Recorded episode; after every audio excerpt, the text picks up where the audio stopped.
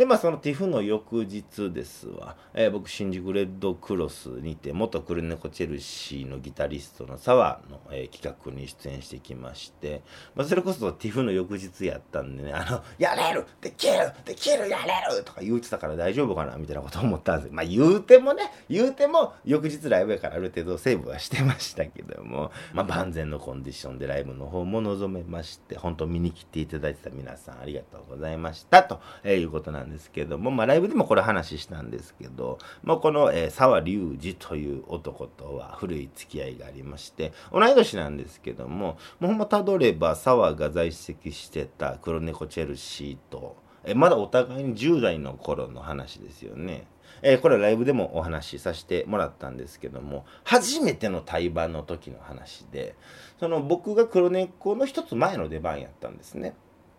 で、まあ、当時の僕と言いますと、まあ、その、自分の自信のなさを隠すように、everybody sing it! みたいなことをやって、結構お客さんと一体に、一体になるというか、まあ、一体にさせてるような、で、それこそ客席に降りて、えー、わーってお客さんに何かを問うようなライブをしてて、で、当時僕が歌ってた曲で、まあ、今はもちろんもう歌う気もないですけども、あの、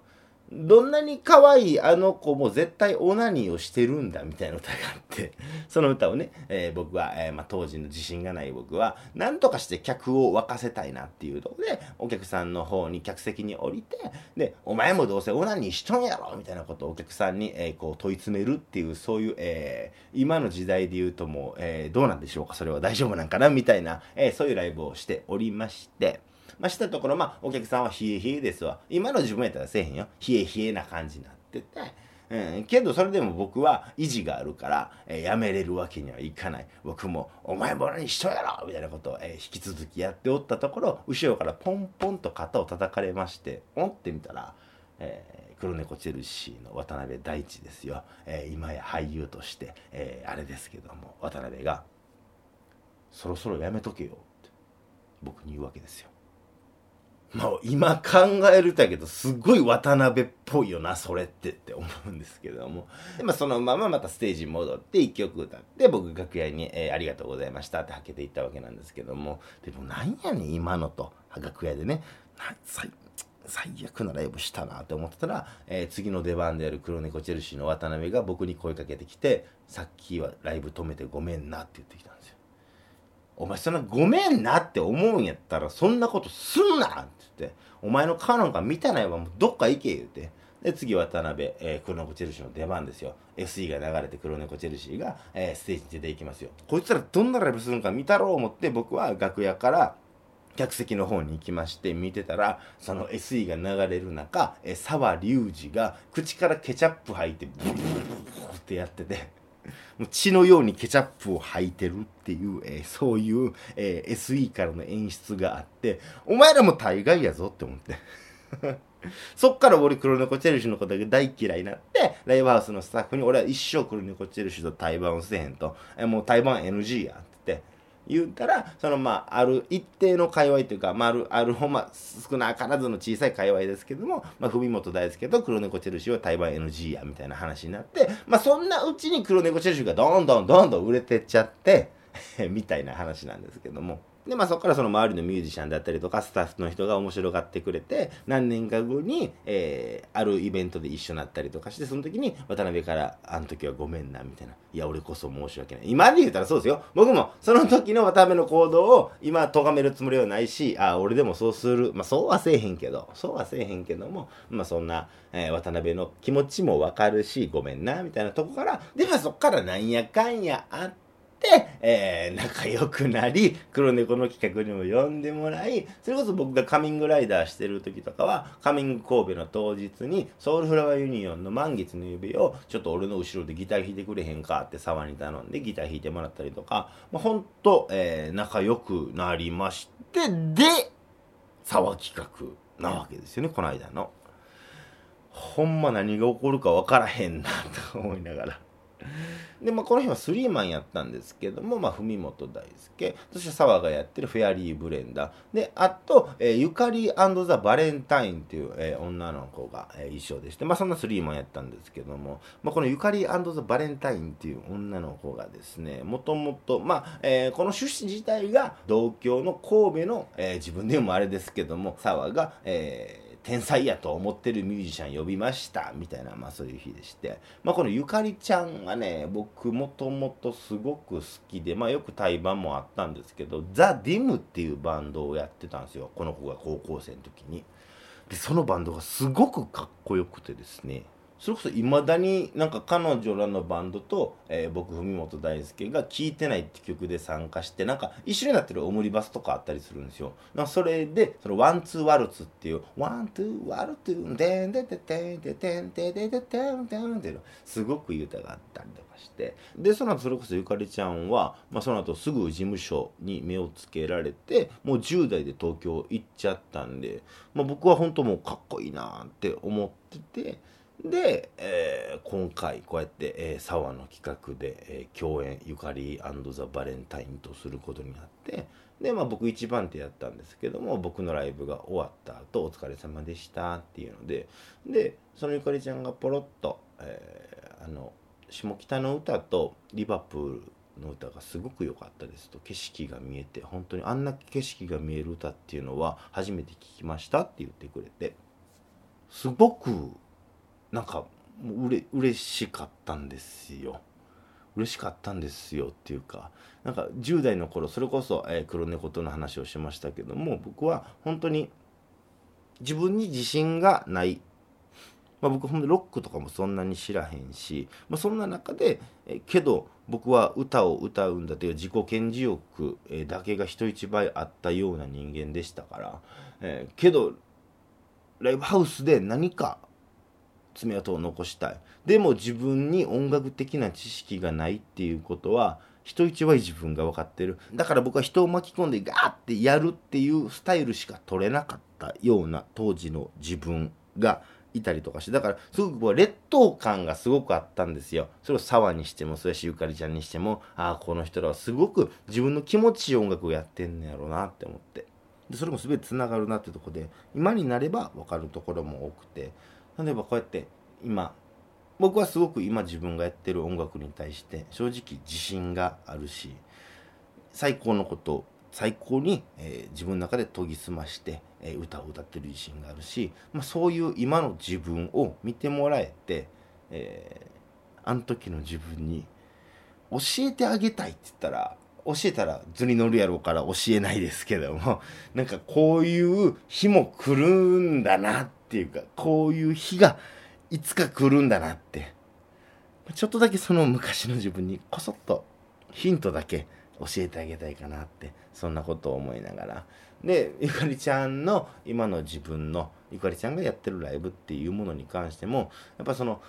好きじゃないとできへんよなこういうのってすごく思うしそれは沢も一緒。で僕とゆかりちゃんとかほんまもう絶対に普段のライブハウスのブッキングで絶対に一緒になることはないしそれこそお互いがもっと独自の道で成功すればするほど一緒にする機会なんてなくなってしまうようなものやと思うんですよ。それを沢がこうやって繋いでくれた繋いでくれたっていうか沢隆二という人間が同郷で面白い人間やっていうのでこれもすごく僕はリスキーな話やと思うんですよ。もっと一緒にやるべき人間はおると思うんですけどもこれがほんま沢のかっこええとこやなっていうか沢が俺がやりたいからやんねんっていうとこで、まあ、こういうイベントを組んでくれたからこそ、えー、文本大輔沢隆二ゆかりバレンタインが一緒にできたっていうとこで、まあ、ほんま当時ねマジビート、えー、3人とも出てたわけですよ。ねお世話になってた柴藤さんとか。どう思ってんのやろな。ってか、えー、千葉となそうそうそれこそね3人で写真撮りたいですってゆかりちゃんが言うてくれてじゃあ撮ろう撮ろう撮ろうっつって僕と澤とゆかりちゃんで写真撮ったんですよ。でパシャって撮ったらこれ柴藤さんに送ろうってゆかりちゃんが言ってくれて。なんかもうそれでええなって思って。そう。これで柴藤さんが喜んでくれるんで、まあその柴藤さんって当時、ね、僕がマージビートですごくお世話になってた、えースタッフさんで、今もそのライブハウス界隈からは、えー今、足を洗って、足を洗ってっていう言い方が正しいのか分からへんけども、まあ、いえ、やってないんですけども、これは柴藤さんに送ろうって言って、あ、そうやんなって、それが一番楽しいよなっていうか、やっぱその、ずっと線で楽しくはなくて、点ですごく楽しい日があって、また点ですごく楽しい日があって、それは線にならへんのかもしれんけど、その点が悲しいかな、続いてるから、点がずっと定期的に続いてあるから、僕たちってこれやめれへんのかなと思って、やっぱ、うん、続けるって尊いなって、そんなことを、えー思いながら。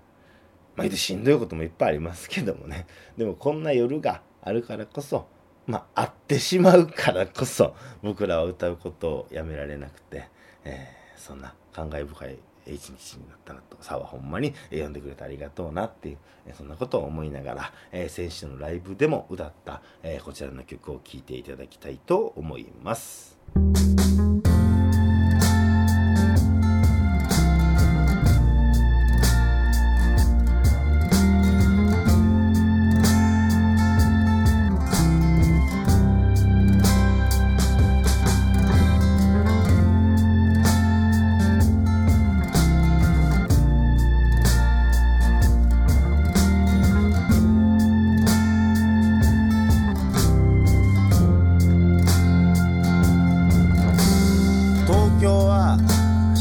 北沢での話。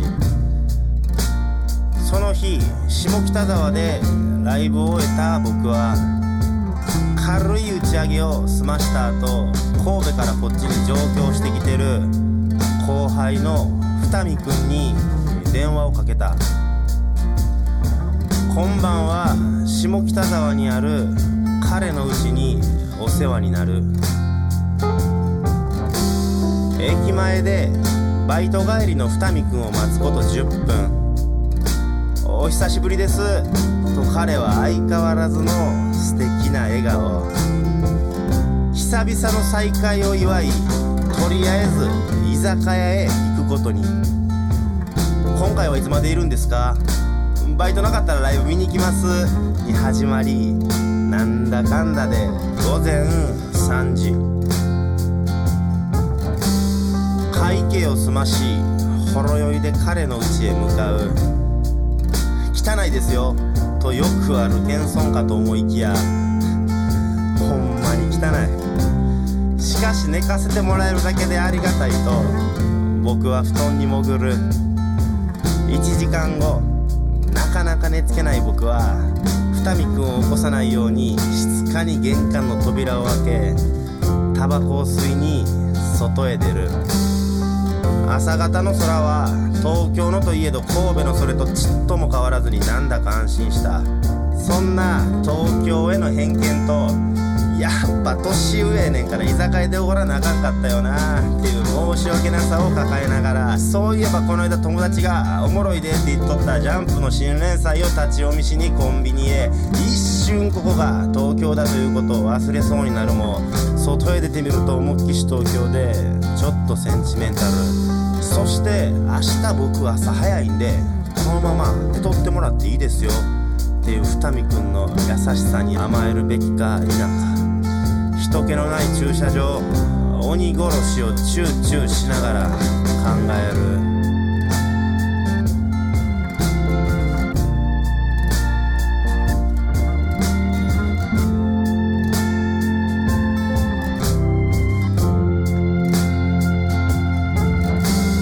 3本目のタバコに火をつけて僕は立ち上がる。行きし同様二見くんを起こさないようにに玄関の扉を開け正直クーラー効きすぎとって寒かったけど何事もなかったかのように再び布団に潜る。蚊に噛まれた左足首をかきながら眠りにつく。下北沢の夜は更けて